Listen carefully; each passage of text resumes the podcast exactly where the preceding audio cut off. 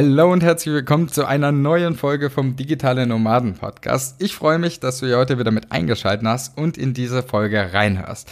Mein Name ist Florian König oder in Kurzform geht das auch ganz easy und zwar heiße ich dort einfach Flo in der Kurzform und ich hatte heute ein Interview Gast oder ein Interviewpartner bei mir zu Gast und zwar den lieben Pascal von der digitalen Safari. Pascal ist Mitgründer von der digitalen Safari und hat dieses Unternehmen oder die digitale Safari groß gemacht und zwar gemeinsam mit seinem Mitgründer Johannes. Johannes war hier in dieser Folge leider nicht mit dabei aus gesundheitlichen Gründen, aber nichtsdestotrotz hat Pascal hier richtig geilen Input gegeben und zwar habe ich mit ihm über eine Zahl bzw. über ein Thema gesprochen, das irgendwie in aller Munde ist. Und zwar 10.000 Euro Umsatz im Monat solltest du mit deiner Online-Selbstständigkeit schon erreichen. Das wird ja immer wieder suggeriert. Und wie du das letztendlich schaffen kannst und wie bzw. was du dafür auch brauchst, um das zu erreichen, darüber habe ich mit Pascal in dieser Folge gesprochen. Denn Pascal ist Experte dafür, unterstützt letztendlich auch Experten, Coaches, Trainer und Berater dabei, dieses Umsatzziel letztendlich zu erreichen und gibt dir hier wirklich geile Tipps mit, wenn du das Ziel langfristig erreichen möchtest. Außerdem erfährst du in dieser Folge auch noch, ob du jetzt gerade schon an dem Punkt bist, von solchen Umsatzzahlen zu träumen oder was du dafür jetzt auch noch tun musst, um dann dahin zu kommen. Denn das ist keine schnell reich und über Nacht Aktion, sondern das braucht natürlich auch einiges an Zeit, Energie, Passion und so weiter. Deswegen wünsche ich dir jetzt ganz viel Spaß in dieser Folge. Hör gespannt zu, wenn du wissen willst, wie du diese Umsatzziele langfristig auch erreichen kannst. Und ja, wir hören uns dann nach dieser Folge wieder. Du willst arbeiten, wo andere Urlaub machen? Du willst freier und selbstbestimmter sein. Du willst dein eigener Chef sein und hättest gerne einen Job, der dich erfüllt? Beim Digitalen Nomaden Podcast sprechen wir mit Menschen, die genau das bereits erreicht haben oder auf dem Weg dorthin sind. Lerne von Experten, wie du dir ein ortsunabhängiges Einkommen sicherst. Egal ob aus deinem Wohnzimmer in Hamburg, dem Café in Prag, der Hängematte auf Bali oder deinem Van in Portugal. Viel Spaß beim Digitale Nomaden Podcast weil die Welt unser Zuhause ist. Hey Pascal, ich freue mich, dass wir heute hier im Digitalen Nomaden Podcast sprechen. Eigentlich wärst du ja heute nicht alleine hier, sondern du hättest deinen Partner in Crime dabei. Den hat es leider gesundheitlich jetzt zum Zeitpunkt der Aufnahme ein bisschen außer Gefecht gesetzt. Ich hoffe, es ist nicht allzu schlimmes, aber nichtsdestotrotz, wir wollen das Beste draus machen, Pascal. Ich freue mich sehr, dass du hier heute da bist und dass ich mit dir sprechen kann. Wie geht's dir? Ausgezeichnet. Hey, vielen Dank für die Einladung. Ich freue mich wahnsinnig auf das Gespräch, freue mich auf die Fragen und hoffe natürlich, dass da auch für die Community einiges dabei sein wird. Ähm, ein paar Learnings, whatever. Genau. Ja, davon bin ich überzeugt. Dafür werden wir jetzt in den nächsten Minuten oder dafür werden wir jetzt in den nächsten Minuten sorgen und werden da jetzt richtig Gas geben. Deswegen lass uns doch direkt mal reinstarten. Der eine oder andere kennt euch vielleicht. Der hat vielleicht schon mal eine Werbeanzeige von euch gesehen. Ähm, für alle, die es noch nicht mitgekriegt haben, der Pascal von der digitalen Safari ähm, sitzt mir hier gegenüber und ihr schaltet ja schon auch aktiv Werbe, äh, Werbeanzeigen. Das bedeutet, ihr seid immer wieder zu sehen, wo ihr auch sagt, hey, 10.000 Euro Umsatz im Monat, das sollte so dein Ziel sein. Mich würde mal interessieren, vielleicht auch für die Zuhörer und Zuhörerinnen, warum sollten diese 10.000 Euro im Umsatz im Online-Business, in der Online-Selbstständigkeit eigentlich auch das eigentliche Ziel sein? Ja, äh, super Frage, weil am Ende ist das so, wenn man sich mal anguckt, was ist das, was die Leute sich zum Leben wünschen, rein von finanzieller Sicht. Ähm, und ich spreche jetzt nicht mal, äh, sage ich mal, außerhalb vom ganzen asiatischen Raum. Wenn ich natürlich irgendwie auf Bali lebe, dann sieht das anders aus. Aber wenn ich mir halt in Europa die Lebenshaltungskosten angucke, äh, auch noch Reisen sein, einfach eine gewisse Freiheit trotzdem spüren möchte, auch vom Portemonnaie her, dann sprechen wir meistens von 4000 Euro. 4000 Euro, die ich wirklich in meiner Tasche habe, auf meinem Konto nach Abzug aller Steuern. Mhm. Und natürlich habe ich auch noch Kosten, auch wenn ich digital irgendwie Digitalunternehmer äh, oder Solopreneur bin, habe ich trotzdem Kosten. Das heißt, wenn wir von Umsätze sprechen, von 10.000, dann im besten Fall der Nettoumsatz, dann haben wir schon mal die 19 Prozent weg. Aber wir haben natürlich auch noch Einkommensteuer zu bezahlen und haben noch Kosten und dass wir hier eine entsprechende Flexibilität haben und uns vielleicht auch mal einen kleinen Puffer aufbauen müssen, weil ganz ehrlich, so, eine, so ein Unternehmen läuft nie irgendwie straight durch. Das ist nichts Lineares, sondern es wird einfach Up and Downs irgendwie, so ne, wie Wellen. Und äh, von daher ist gut, wenn man da noch ein kleines Polster auf der Seite hat. Von daher sollte auf jeden Fall die 10.000 Netto Umsatz das angestrebte Ziel sein im Monat. Das äh, stimme ich dir auch definitiv zu. Ist ja schon auch wirklich gerade auch das langfristige Ziel, das ja immer erreicht werden soll. Ich glaube, wir gehören beide dazu. Wir sagen nicht, dass das jetzt von heute auf morgen passiert, ähm, sondern dass das auch immer eine gewisse Vorbereitung braucht.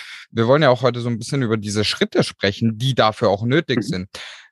Um diese, was ist denn so ein essentieller Grundstein, den ich haben muss mit meinem Online-Business, mit meiner Online-Selbstständigkeit, um diese 10.000 im Monat überhaupt erreichen zu können? Was ist da so ein Punkt, wo du sagst, den sollst du von Anfang an haben und darauf sollst du nicht verzichten? Ja. Ich mache gerne zwei Punkte draus, aber die bedingen sich so gegenseitig. Und das eine ist Passion und das andere ist Disziplin. Mhm. Weil gerade, sage ich mal, wenn ich alleine unterwegs bin, dann muss ich irgendwie, und da spreche ich wirklich von müssen statt von dürfen, diszipliniert sein, weil ich muss mich einfach komplett selber organisieren.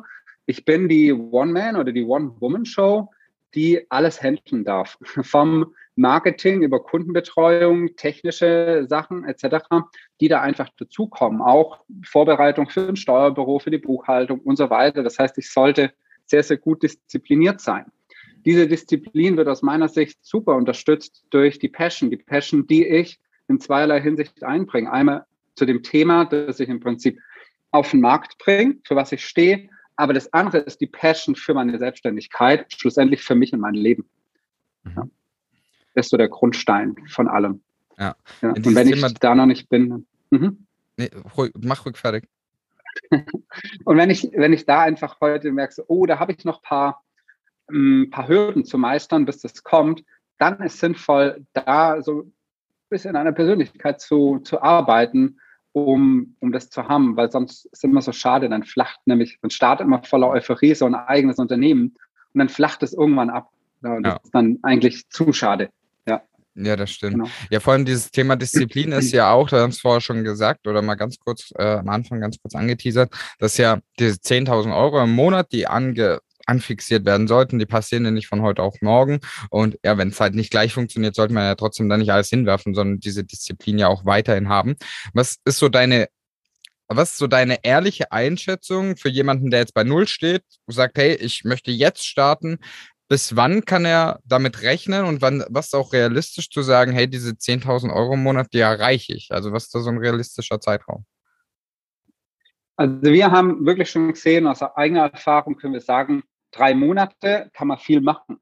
Mhm. Aber es kommt natürlich darauf an, wie viel Zeit kann ich mitbringen oder habe ich aktuell zur Verfügung, um diese Schritte zu gehen.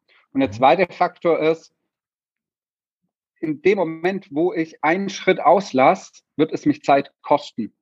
So, mhm. weil ich immer, ich vergleiche das mit einer Treppe, sobald ich eine Treppenstufe überspringe, sprich einen Schritt, den ich bewältigen sollte, dann ähm, kann es sein, dass das mich einfach wieder zurückkatapultiert. Und das mhm. kostet mich natürlich Zeit. Ja. Das ja. heißt, in dem Moment, wo ich wirklich alle Schritte, mir quasi irgendwie ein bisschen so einen Actionplan aufstelle und weiß, wo ich hin will, welche Schritte es zu tun gibt und diese Schritte sukzessiv durchgehe und, sage ich mal, abarbeite, in Anführungszeichen, kann mir eigentlich nichts passieren. Und ich kann sehr, sehr schnell auch auf diese 10.000 kommen. Hängt natürlich wieder vom Markt und vom Produkt ab. Klar, natürlich, okay. Was sind so äh, erfahrungsgemäß auch so oder anders gesagt, ähm, du hast jetzt ein Beispiel genannt, nach drei Monaten war das letztendlich, ähm, wo das vielleicht auch jemand geschafft hat, mit eurer Hilfe oder mit auch einer Zusammenarbeit. Ähm, wo, wo stand die Person? Hatte die schon eine Idee? Hat die schon mal irgendwas auf dem Markt gehabt? Oder war die wirklich komplett bei Null? Die hat einfach nur diesen Gedanken gehabt, ich würde jetzt einfach gerne online selbstständig sein. Ähm, wo stand die ungefähr zur Einschätzung? Also mit Sicherheit war schon Expertise da. Mhm. Und wenn es um eine Idee geht, dann sind wir eigentlich die Problemsucher und Sucherin. Mhm. Wir suchen Probleme auf dem Markt oder in Nischen und gucken, wie, inwieweit matcht das mit unserer Expertise, beziehungsweise wie kann die Expertise dabei helfen, das Problem zu lösen an diesem Punkt sollte ich schon stehen. Das heißt, ich sollte dieses Problem schon identifiziert haben und ich sollte wissen, dass meine Expertise das Problem lösen kann. Mhm. Und dann kann ich mir natürlich angucken, wie breit oder wie viel Konkurrenz besteht da schon, die genau dieses Produkt oder diese Problemlösung an der Hand hat. Und wenn ich dann natürlich etwas finde, wo es nicht viele gibt, aber ein paar und ich gucke mir dann an, was mein Alleinstellungsmerkmal ist versus der Konkurrenz, dann kann ich da sehr spitz quasi reinstechen und komme wahnsinnig schnell eigentlich auf die 10.000, wenn dann das Produkt passt und natürlich auch die Verkaufsskills da sind. Mhm. Aber das sind wir wieder beim Thema Passion für das Thema, weil dann brauchst du kein Verkaufsskills. Wenn du Passion hast, dann kannst du jeden einfach überzeugen, in dich zu investieren am Ende. Ja. Ja. Genau. Heißt einfach von der Einschätzung, wo man stehen sollte. Man sollte, um da innerhalb von drei Monate auf 10.000 zu kommen, sollte man auf jeden Fall schon die Probleme in seiner, seinem Markt und seiner Nische kennen, der Expertise haben und dann geht es recht zügig. Ja. Okay, spannend. Ähm, jetzt hast du einen Punkt genannt, den würde ich einfach mal gerne weil, äh, aufgreifen. War gar nicht so geplant, aber hast jetzt gut genannt. Ähm, hier Thema Alleinstellungsmerkmal. Jetzt sind, sind du und Johannes, ihr seid ja auch nicht die Einzigen, die sagen, komm, hier, das sind 10.000 Euro im Monat, so erreichst du das so. Was würdet ihr dann sagen, was ist so euer Alleinstellungsmerkmal so in Bezug darauf? Was macht ihr vielleicht anders, beziehungsweise was suggeriert ihr zum Beispiel oder gebt ihr auch anders mit nach außen hin als anderen äh, oder als andere?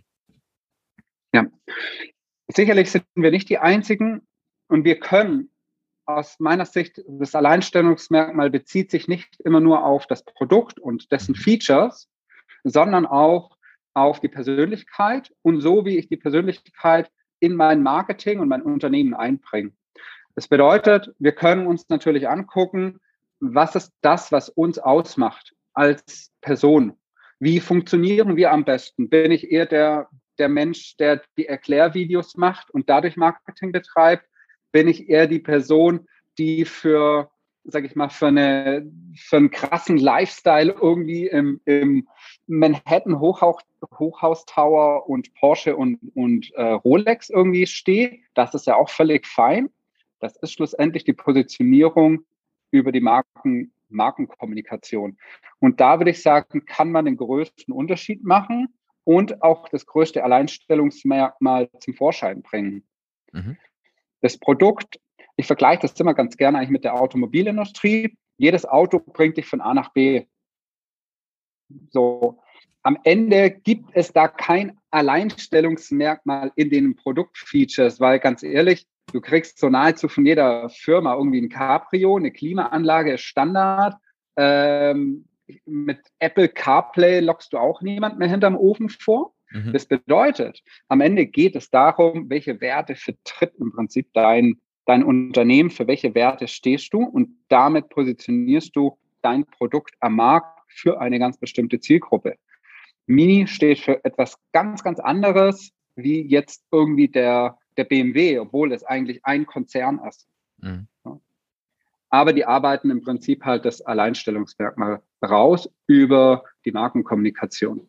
Ja. Ist das auch etwas, wo du sagen würdest, da sollte man sich auf dem Weg zu den 10.000 Euro Umsatz, sollte man sich auch immer wieder bewusst werden, so was, was macht, sind denn so meine Werte? Ist das so ein essentieller Schritt, den man auch gehen sollte? Ich würde sagen, die Werte sind Teil der Passion wenn ich, wenn ich, stell dir vor, du ähm, hast ein Unternehmen, betreibst es zwei Jahre und spielst mit diesem Unternehmen eigentlich nie deine Werte, sondern du, du trägst so eine typische Maske, sage ich jetzt mal, oder? dann wird es so anstrengend sein, dass du irgendwann einfach diesen Löffel wirfst. Also das kann anders gar nicht sein, weil es wird dir so viel Energie rauben, du wirst von falschen Leuten eingeladen, äh, in Interviews zu sprechen. Das heißt wirklich, du, du stehst auf und ziehst du eine Maske auf, um dann den ganzen Tag jemand zu sein, der du gar nicht bist. Das ist super kräftezehrend. Bedeutet, es ist super wichtig, am Anfang schon seine Werte zu kennen und zu verstehen, wer bin ich, für was stehe ich. Und auf dieser Basis eigentlich dein Alleinstellungsmerkmal auch in der Markenkommunikation einzubinden. Und dann macht es einfach Spaß. Mhm. Ja.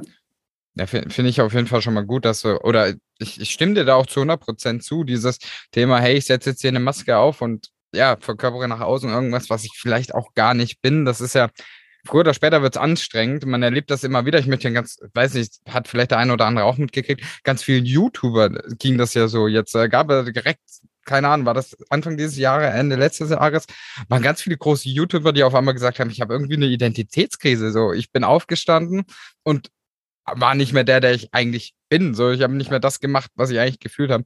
Und das gilt es natürlich von Anfang an zu vermeiden mit Punkten, wo man eigentlich einfach sagt, hey, das bin wirklich ich, da kann ich dahinter stehen, ohne hier in einen permanenten Zwiespalt zu geraten. Genau. Ich glaube auch, dass es ein Prozess ist. Da gibt es so ein ganz typisches Tool, nennt sich Ikigai. Mhm. Ähm, das ist eigentlich der Prozess auf dem Weg ähm, Sinn des Lebens. Und meiner Meinung nach ist ein Prozess, der dauert irgendwie über dein ganzes Leben an, weil du veränderst dich einfach. Und ja. Da ist einfach wichtig, immer mal wieder zu reflektieren, wo will ich hin. Ich kann mich noch, noch erinnern, als wir mal so ein, ein Ziel erreicht haben, ein, ein Umsatzziel, ein großes, was für uns irgendwie damals wichtig war und aber auch eine gewisse Wert, wertetechnisch, also mit Freiheit etc. ein Ziel erreicht haben, dann war das wie so ein, so ein ganz tiefer Fall, mhm. weil du hast alle Ziele erreicht und das, das Wilde daran ist, niemand sagt dir, wenn du ein Ziel erreicht hast, dass du etwas verlierst. Du verlierst etwas, wo du quasi hinarbeitest. Das kann mich noch erinnern. Äh, ich hatte das mal gehört, hier ähm, Reinhold Messner, der gesagt hat, ja, als er da oben auf dem Gipfel stand, war er leer. Mhm. Und er wollte einfach nur noch nach unten. Ja. Weil er wusste, na, alles war weg.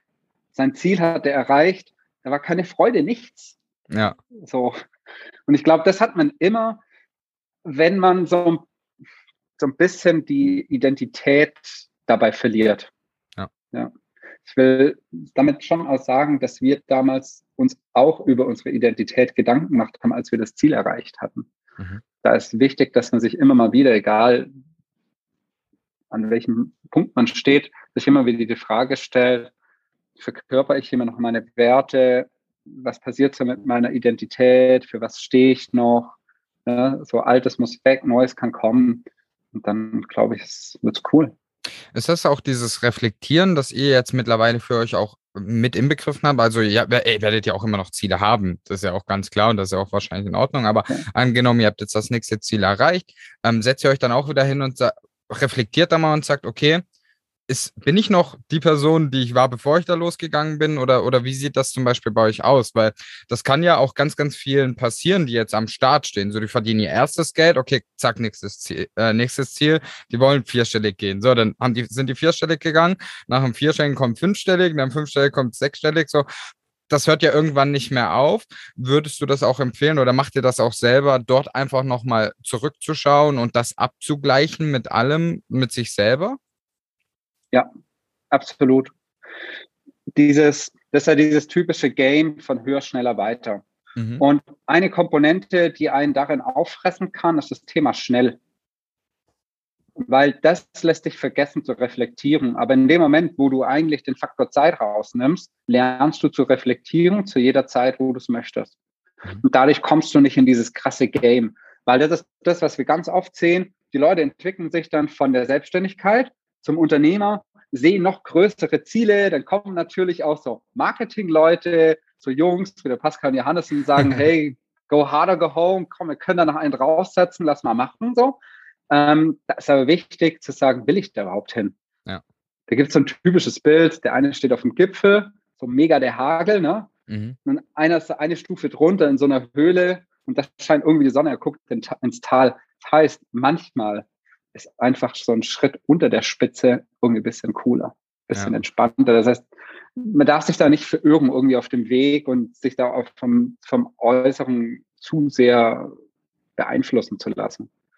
Jeder findet da seinen eigenen Weg ich finde, das stimmt auch auf so ganz vielen unterschiedlichen Ebenen eigentlich. So dieses, ich glaube, oder meiner Meinung nach passiert das ja auch oftmals, weil wir immer in dieses Außen gehen. Und es ist ja auch gut, sich inspirieren zu lassen und motivieren zu lassen von unterschiedlichen Personen, die sagen, hey, das habe ich erreicht und das kannst du auch erreichen, das ist ja schon auch gut. Aber das auch aufzunehmen und dann wieder zurückzurudern und zu sagen, okay, warte, das ist geil, das kann man erreichen, aber was ist, wenn ich das erreicht habe? Will ich das überhaupt erreichen?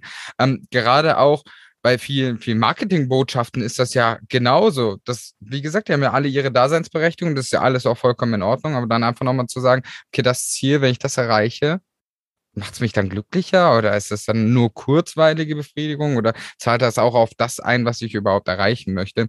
Dieses Reflektieren an jeder Stelle einfach immer mal wieder zu haben. Und ich sage das auch für, für den Business-Einstieg. Klar, sieht so eine Online-Selbstständigkeit geil aus und das macht ich, wir beide würden lügen, wenn wir sagen würden, es macht keinen Spaß und es hat auch seine Vorzüge. Und trotzdem dort auch nochmal zu sagen, okay, das ist ein geiles Ziel, das wird mir auch aufgezeigt, aber will ich das erreichen? So, was, wenn ich es erreicht habe, will ich es dann immer noch und bringt mich das auch wirklich dorthin, wo ich eigentlich sein möchte? Das sage ich auch hier als einer der Menschen, die in diese Richtung begleitet. Deswegen einfach immer zu schauen, diese Ziele, die vorgegeben werden, weil sonst ja. kann es natürlich sein, man brennt aus, fällt in ein Loch und sagt, ja, geil, jetzt habe ich es erreicht und trotzdem ist es irgendwie nicht so, wie, wie ich es mir vorgestellt hatte. Ja, voll. Also ich glaube, wichtig ist, dass man sich immer die Frage stellt, also Johannes und mir ging es auch immer so, ne, gegen Jahresende, Jahresanfang ist dann immer so die, ich nenne es mal die größere Ausrichtung, was wollen wir dieses Jahr alles machen, gibt es ein Ziel, was wir erreichen wollen.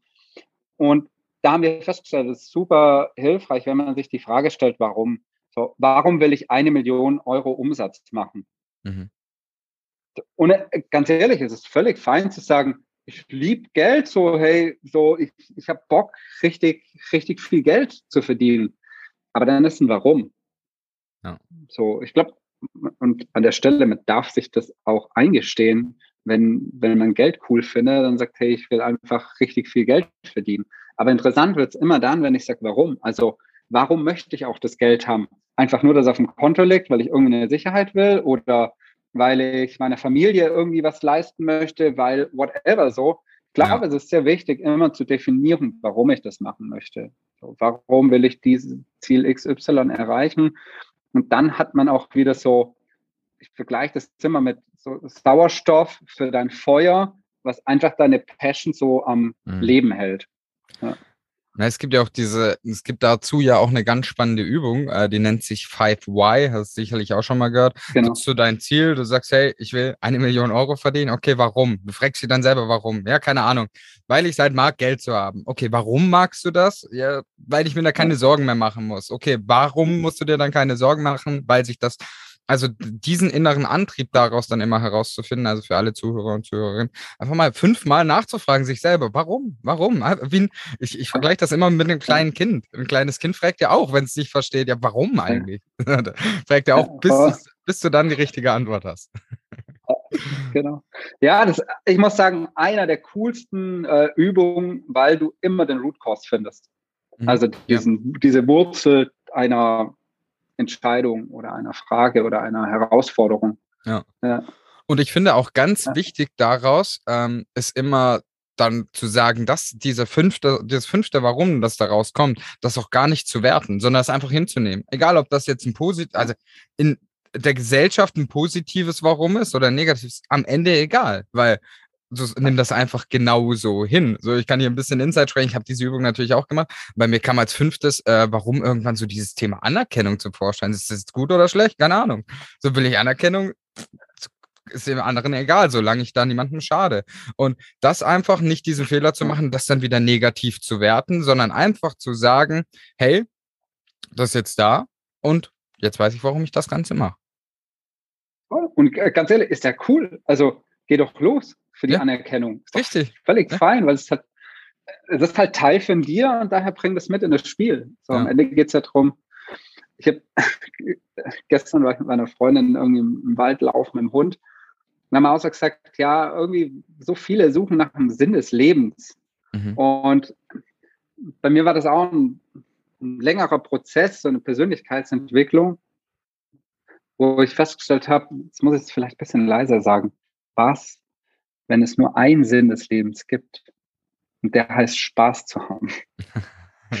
Weil ich immer denke, alle sind auf der Suche nach irgendwie, hey, was ist der Sinn im Leben und was gibt mir Bedeutung?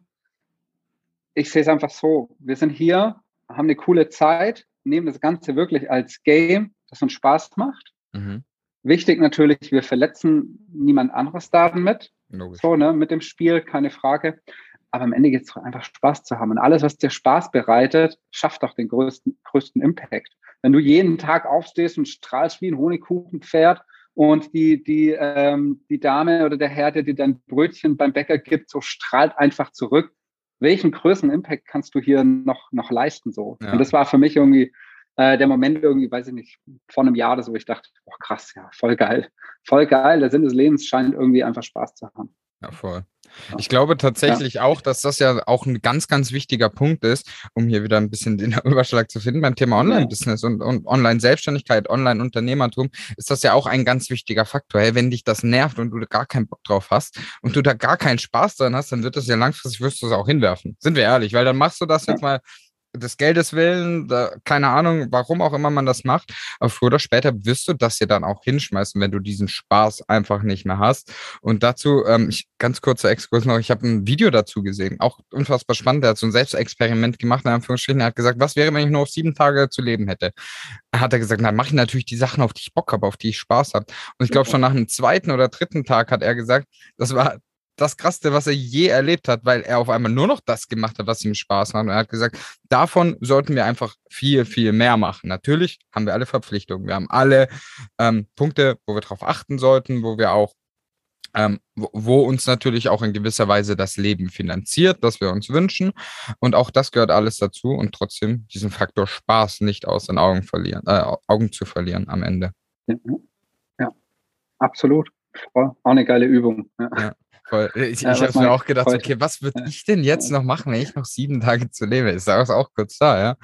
ja. Und äh, das, das, vergisst man einfach zu oft. Man, man, das, das ist sehr, sehr philosophisch jetzt wahrscheinlich, aber man verschiebt ja all das, was man sich ja wünscht, so zu oft nach hinten raus. Und irgendwann wird es halt zu, ja, dann mache ich es nie irgendwie so. Dann mach es später, ja, dann machst du es irgendwann nie. Das ist ja ganz oft, dass das dann passiert. Ja. Ähm, aber ich, aber ich glaube sag ich mal, um das so Richtung Business-Kontext wieder zu ziehen, das ist gerade eigentlich eine schöne, eine schöne Reise, weil ich halt schon sagen muss, am Anfang, wenn ich mir das Ziel setze, dass ich recht zügig einfach profitabel werde mit meinem Unternehmen, ne, so ganz so ein, ein klassisches Unternehmen, eigenfinanziert, kein crazy Startup mit, mit Capital Venture und, mhm. und Bootstrapping und den ganzen Spaß, sondern wirklich so ein eigenfinanziertes, aus eigener Kraft erschaffenes, so ein Handmade Life, sage ich immer. Und da braucht es am Anfang schon eben auch diese Disziplin und die, mhm. eben die Passion, um auch mal diese Dinge zu erledigen, die dir eben nicht so viel Spaß machen. Ja, aber ich glaube, man darf sich dafür belohnen. Und dann kommt aber eben das Spannende, weil du, weil man dann feststellt, ja, okay, Buchhaltung macht mir nicht so Spaß. Ach geil, jetzt kann ich mir ja Zeit kaufen, weil das Verrückte, und das glaubt man manchmal gar nicht, es gibt Menschen, denen macht Buchhaltung unglaublich viel Spaß. Ja. Unglaublich viel Spaß. Und in dem Moment schaffst du einen geilen Arbeitsplatz, der zum Beispiel ortsunabhängig funktioniert, für eine Person, der Buchhaltung Spaß macht. Ja. Das heißt, eine Person bekommt Geld dafür, für etwas, was dir Spaß macht und du bist noch glücklicher, weil du sagst, geil, ich habe Zeit für Dinge, die mir noch mehr Spaß machen wie Buchhaltung. Ja, und das fand ich dieses geile Game da drin. Ja.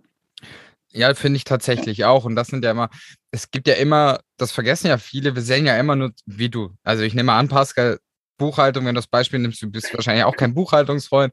Ich mache das auch absolut nicht gerne.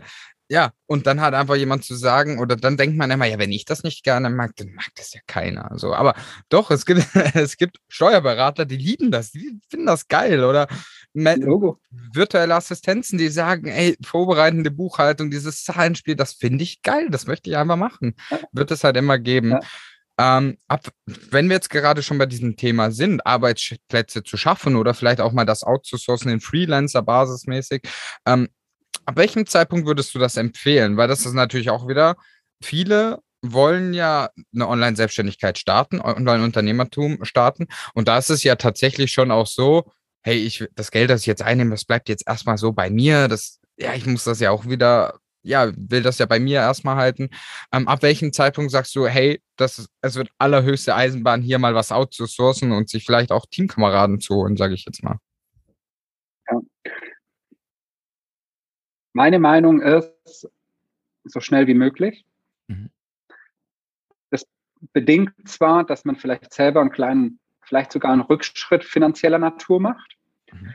Aber in dem Moment, wo ich weiß, dass meine Idee und mein Produkt vom Markt angenommen wird, kann ich mir sicher sein, kann ich mir sicher sein, dass ich konstant auch Umsätze fahren werde, weil es wahrscheinlich mehrere Leute gibt, die dieses Produkt haben möchte, weil ich habe ja schon im Proof, dass es Menschen gibt, die dafür Summe X bezahlen. Und jetzt kann ich mir ausrechnen, welche Gewinnspanne ich auf diesem Produkt habe, ne? Welcher Umsatz minus Kosten ungefähr die, die Gewinnspanne und kann dann sagen, was kann ich mir, welche Expertise kann ich mir einkaufen sozusagen. Und das würde ich aus meiner Sicht immer dann machen, sobald Cashflow, also liquide, flüssige Mittel auf dem Konto landen. Mhm. Johannes und ich, wir haben uns das im ersten Jahr nichts ausbezahlt. Nada. Aber wir hatten schon Mitarbeiter. Mhm. So. Jetzt muss das natürlich finanziell möglich sein, dass man sich nichts ausbezahlt. Aber ich glaube, man bekommt es auch ganz gut hin zu sagen, ich zahle mir jetzt halt weniger aus und kaufe mir halt nicht gleich oder miete ein, Büro oder kaufe mir den Van und baue den aus, sondern ich sage, hey, ganz entspannt, nächstes Jahr kann ich das auch noch machen, weil diese Angestellten, Mitarbeiter, Teammembers, die helfen dir dabei, Nummer eins, die Verantwortung zu teilen und Nummer zwei, dich zu fokussieren auf das, was du wirklich gut kannst. Mhm.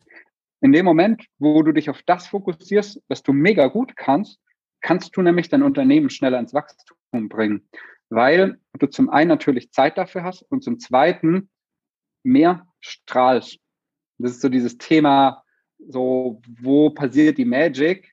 In dem Moment, wo du sehr viel strahlst und voll in deinem Flow bist, kommen natürlich automatisch mehr Leute zu dir, die mit dir arbeiten wollen. Ja. ja. Unfassbar spannend, finde ich tatsächlich. Ja, ich bin auch der Meinung, dass gerade Aufgaben, die man wirklich gar nicht liebt und die einem wirklich gar keinen Spaß macht, dass man die dann halt schon guckt, dass man die recht schnell abgibt. Natürlich vorausgesetzt, so wie du sagst, das ist halt für dich finanziell auch möglich. Ähm, um dann halt einfach zu sagen, okay, du kannst davon auch trotzdem noch leben, aber das ist ja oftmals auch eine Gegenrechnung. Jetzt ist ja aber auch für viele, die dann sagen, ja, okay, aber Pascal, ich habe doch dann auf einmal Verantwortung für jemanden. So, ich muss ja dann die führen. So, das habe ich ja noch nie gemacht und ich muss dir da ja dann Anweisungen geben. Ähm, hast du da vielleicht auch nochmal so, das ist schon sehr, sehr weit und zukunftsorientiert, aber für die Zukunft einfach vielleicht nochmal so einen Gedanken mit dazu, wo die Leute dann sagen oder sich bewusst werden, warum sie es trotz dieser Ängste machen sollten oder Herausforderungen machen sollten, sagen wir es so. Thema Verantwortung und Angst vor der Verantwortung. Mhm finde ich mega spannend. Ich bin niemand, der, ich würde mir das nie anmaßen, da eigentlich Tipps zu geben, sondern ich kann da nur meine eigene Erfahrung zeigen. Bei mir hat es drei Jahre gedauert, um diese Verantwortung loszuwerden, rein emotional. Und was mir dabei geholfen hat, ist eigentlich, sind zwei Dinge. Das eine ist sozusagen dem Team dann von zu erzählen, dass ich diese Ängste habe dass mir das ein großer Druck auch auf meine Schultern bringt. Und das Witzige ist, in dem Moment sagt dir das Team, nee, Pascal, das wollen wir nicht. Wir nehmen dir die Verantwortung von deinen Schultern.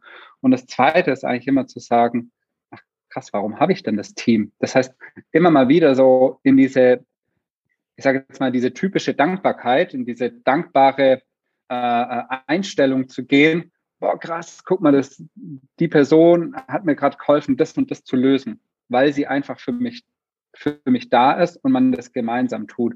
Und in dem Moment, wo, wo man eigentlich sein Team so instruiert, in, wir kreieren hier gemeinsam, ich bin nicht derjenige mit Zuckerbrot und Peitsche, sondern wir arbeiten gemeinsam an dieses Ziel hin. Und wenn das Unternehmen, wenn es gut dasteht, wenn es gesund ist, wenn es auch mal mehr abwirft, wie vielleicht geplant, dann profitieren da alle davon. Und dann schaffst du quasi wie so ein ich sag mal immer so die Elfer, also die, die, die Fußballmannschaft, die halt gemeinsam durch dick und dünn geht, aber nie irgendwie die ganze Verantwortung auf eine Person lasten würde, weil es einfach, das ist wie so eine Uhr, die besteht aus Zahnrädern und jedes Zahnrad muss einfach fit, gesund sein, mental wie physisch und dann funktioniert das super und wenn einer was so ein bisschen einen Durchhänger hat, dann federt das Team das einfach aus und so wird die Verantwortung verteilt.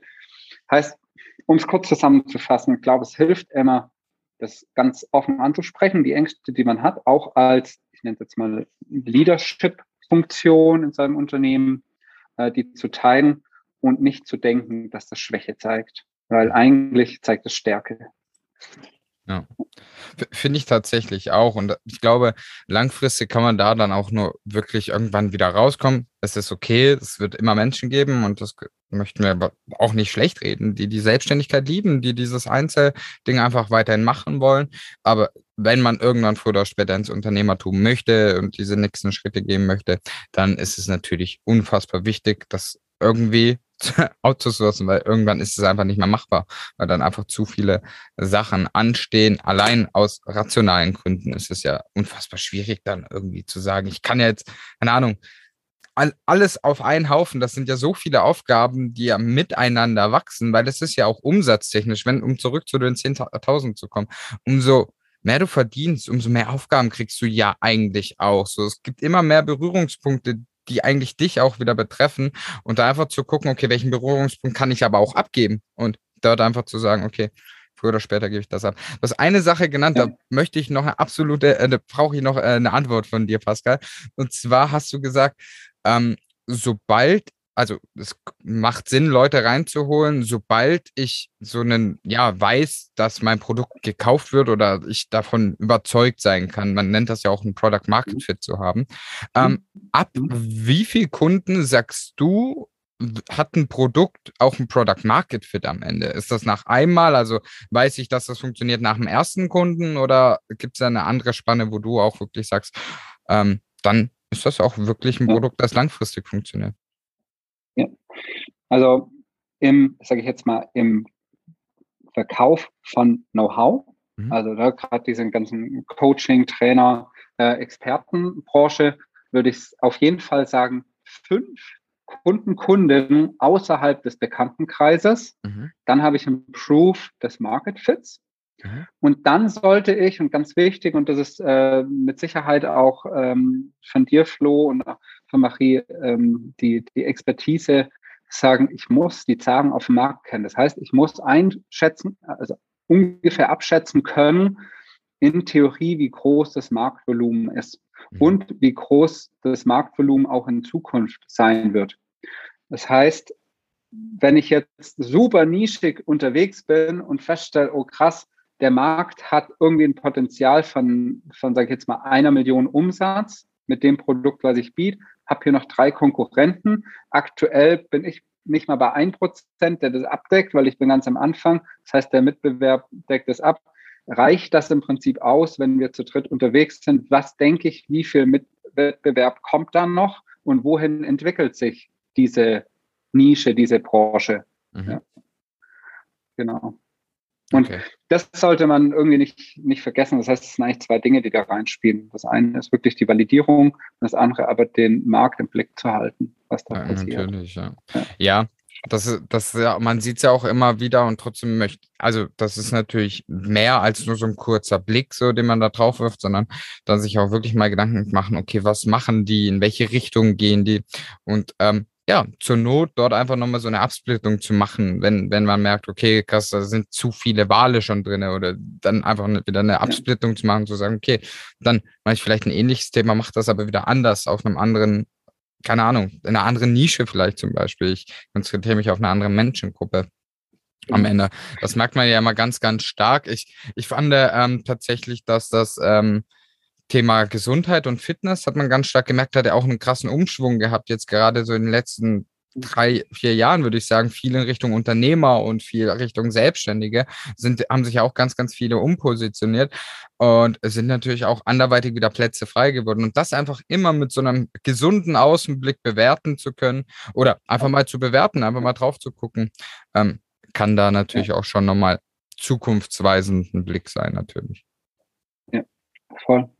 Und ich glaube, manchmal kann es auch spaßig sein, mal das Disruptive anzugehen. Das heißt zu sagen, welches Business Model wird aktuell auf dem Markt gespielt? Mhm. Und wie könnte aber ein Business Model aussehen, das die komplette Branche einfach ummodelt, ne? so komplett auf den Kopf stellt?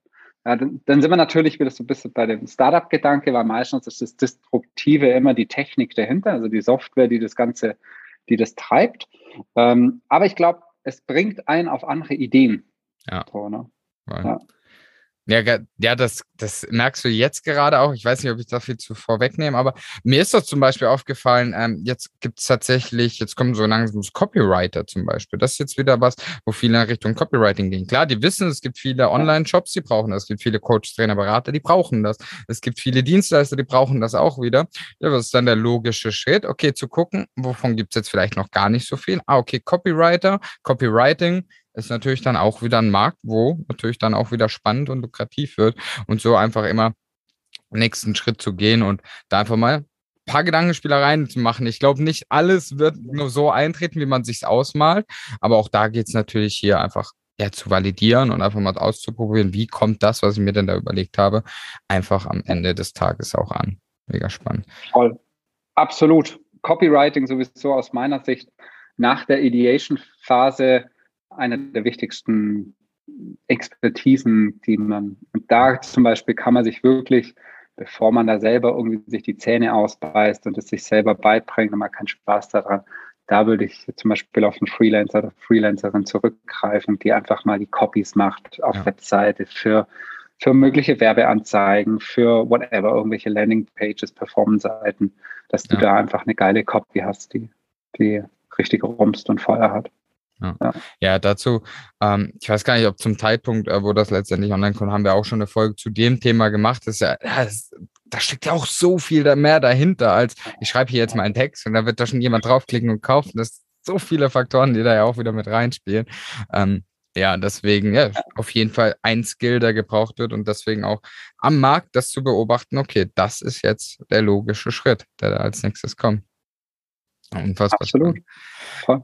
Abschließend ja. nochmal, Pascal, ähm, die, die Zeit rennen. Abschließend aber nochmal ganz kurz, wenn jetzt jemand, um zurück zu den Basics zu kommen, mit denen wir heute angefangen haben, diese 10, äh, 10k Umsatz erreichen möchte im Monat.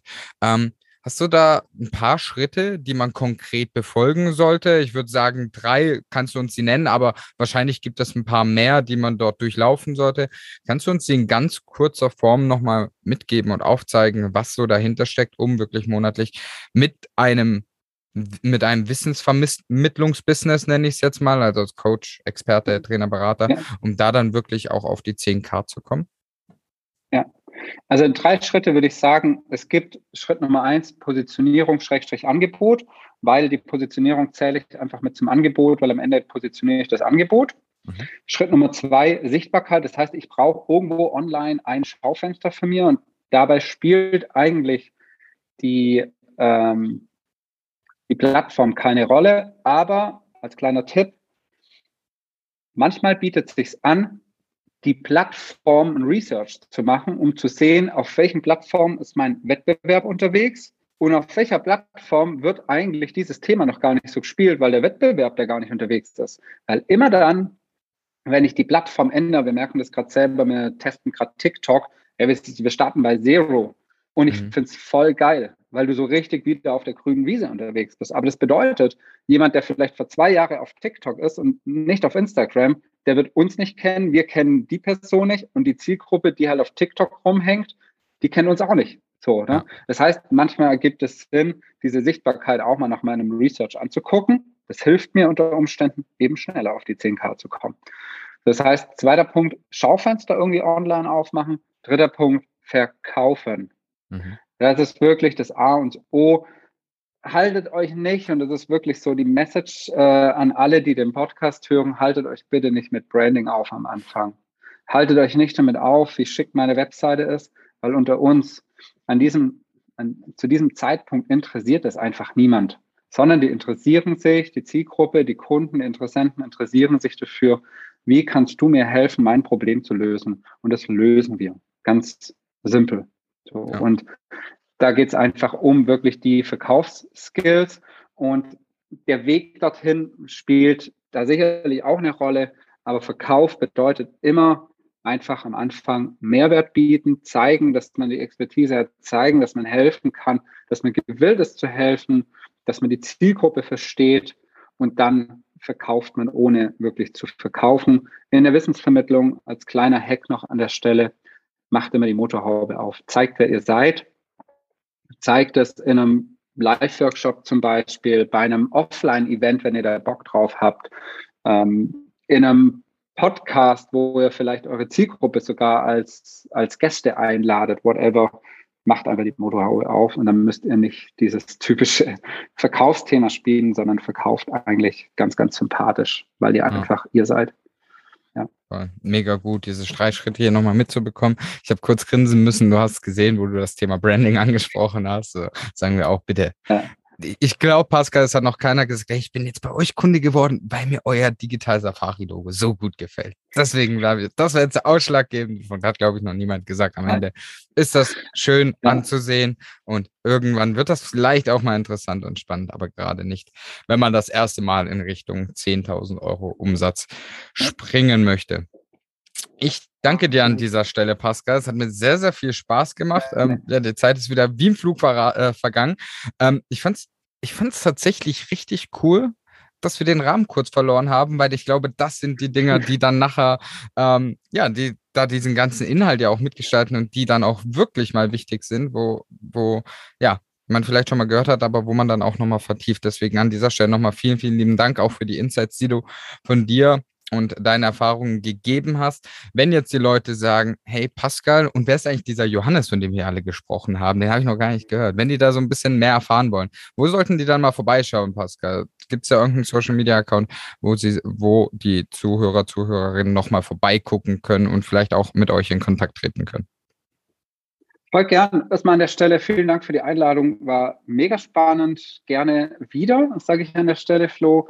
Ähm, wir sind omnipräsent, aber die zwei Kanäle, die ich wirklich euch ans Herz legen kann, ist unser Instagram-Account und natürlich unser eigener Podcast. Da machen wir bei uns ein bisschen die Motorhaube auf. Genau. Mega gut. Ja, ähm, habe ich auch tatsächlich gesehen. Gab es jetzt auch zum Zeitpunkt der Aufnahme eine neue Folge, gerade auch zum Thema TikTok habe ich schon gesehen. Deswegen, mhm. ja, wenn ihr da auch nochmal wissen wollt, wie Pascal und Johannes das letztendlich machen und ein paar Insights zeigen, dort auf jeden Fall auch vorbeigucken. Natürlich, ihr seid es gewohnt. Alles wie immer unten in den Show Notes. Dort einmal vorbeiklicken und draufschauen oder andersrum draufschauen und vorbeiklicken, wie auch immer ihr das machen wollt. Ja, an der Stelle einfach nochmal danke, vielen lieben Dank und ich überlasse dir jetzt das letzte Wort äh, an alle, die jetzt hier noch mit dabei sind. Ähm, was möchtest du denen noch mitgeben und sag an der Stelle schon mal Ciao an alle Zuhörer und Zuhörerinnen. Ja, du hast mich voll hinterm Ofen vorklockt mit diesem, mit diesem Last Statement. Nein, ich glaube, am Ende ist wirklich das Wichtigste, ähm, Vertrauen in seine Idee zu haben, Vertrauen in sich selber zu haben und wirklich, und es klingt vielleicht so plump, eigentlich nie aufzuhören, so seine großen Visionen zu träumen, weil daraus entsteht auch Action und die braucht man, damit man auch in die Umsetzung kommt. In dem Fall vielen Dank. Danke, dass ich da sein durfte. Danke für diesen Reminder, Pascal. Glaube an dich und deine Idee hat er dir hier nochmal mitgegeben und bleibe dran. Ich möchte das für dich als Zuhörer oder Zuhörerin auch nochmal ein Stück weit vertiefen und dich wirklich auffordern, dir das bewusst zu machen, dass du halt an dich glauben musst. So ganz ehrlich, ohne Selbstbewusstsein geht's nicht. Da muss man einfach ganz klar sagen. Und Beziehungsweise es geht schon, wenn du das nach und nach aufbaust, aber es ist halt deutlich schwieriger. Und wenn du halt irgendwo zwischendrin aufgibst, bevor du dein Ziel erreicht hast, sind wir ehrlich, wenn du aufgibst, wirst du dein Ziel nicht erreichen. Also gibt es keine andere Option, außer dran zu bleiben. Wichtig oder richtig schön fand ich es hier von Pascal an dieser Stelle, dass er noch einmal gesagt hat, hey, ähm, oder hier explizite Tipps mitgegeben hat, wie du letztendlich auch deine 10.000 Euro im Monat erreichen kannst. Das ist ja schön und gut. Und das kannst du ja auch erreichen und das solltest du langfristig auch erreichen. Und das ist ja auch schön, wenn du das erreichst. Aber frag dich doch auch mal, warum? Warum willst du das erreichen? Und auch, was passiert, wenn du das erreicht hast?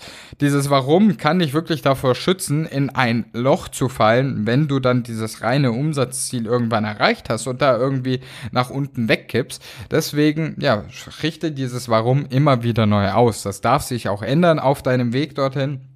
Aber zum einen motiviert es dich und zum anderen beschützt es dich wirklich nicht in ein Loch danach zu fallen.